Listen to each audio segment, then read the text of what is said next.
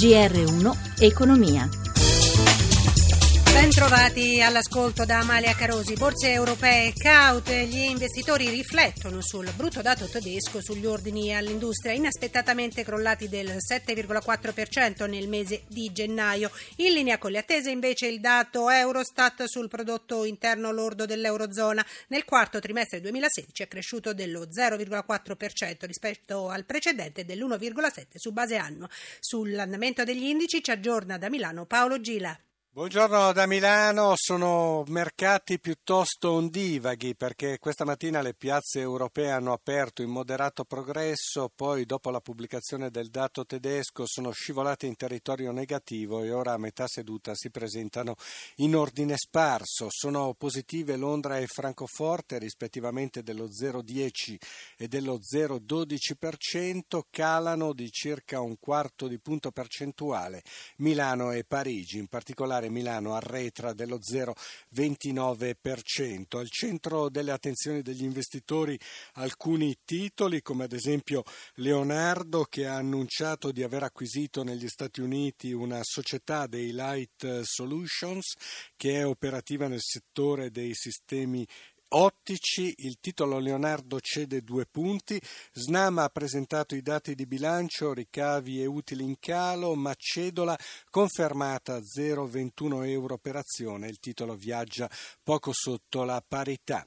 In vendita e negativi risultano i titoli del comparto bancario, appesantiti ancora dalla flessione di Deutsche Bank che lascia sul terreno un punto e mezzo. Nervosismo sul mercato secondario dei titoli di Stato, con lo spread che alza la cresta a centottantatré punti base, in rialzo anche i rendimenti dei B T P al due virgola quindici per cento. Infine i cambi, qui dobbiamo registrare un leggero arretramento dell'euro, ora a uno virgola zero cinque sessanta. Grazie Paolo G. La crisi all'Italia, via libera al nuovo piano industriale entro la fine di questa settimana, da definire l'entità degli esuberi. La valutazione dell'economista Luigi Prosperetti nell'intervista di Massimo Giacomini.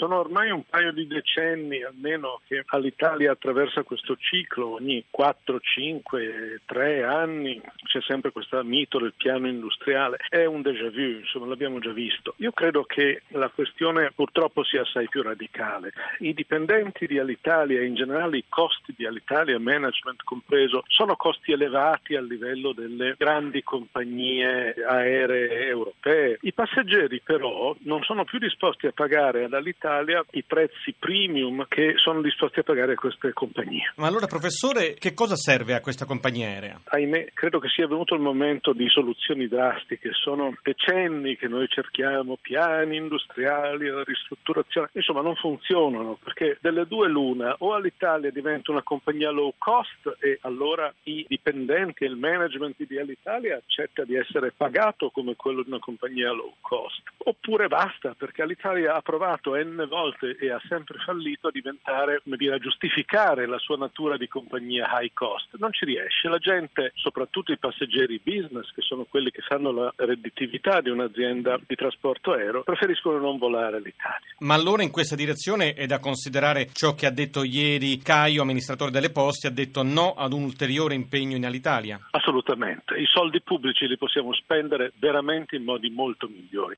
Nel duemilaventi di sicuro non ci sono, nel duemiladiciannove ci sarò ancora per un po', lo ha affermato l'amministratore delegato di F C A Sergio Marchionne a proposito della propria permanenza nel gruppo durante la conferenza stampa al Salone di Ginevra. Il capo di F C A Marchionne ha anche aggiunto che Panda andrà via dallo stabilimento di Pomigliano nel duemiladiciannove duemilaventi, la produzione della Panda andrà all'estero. L'aumento tendenziale dei prezzi alla produzione nell'industria è del due virgola cinque per cento a gennaio duemiladiciassette ed è il più alto da oltre quattro anni, lo dice l'Istat. Ringrazio Cristina Apini in redazione e Roberto Guiducci per il supporto tecnico. Da Amalia Carosi, buon proseguimento d'ascolto sempre su Rai Radio uno.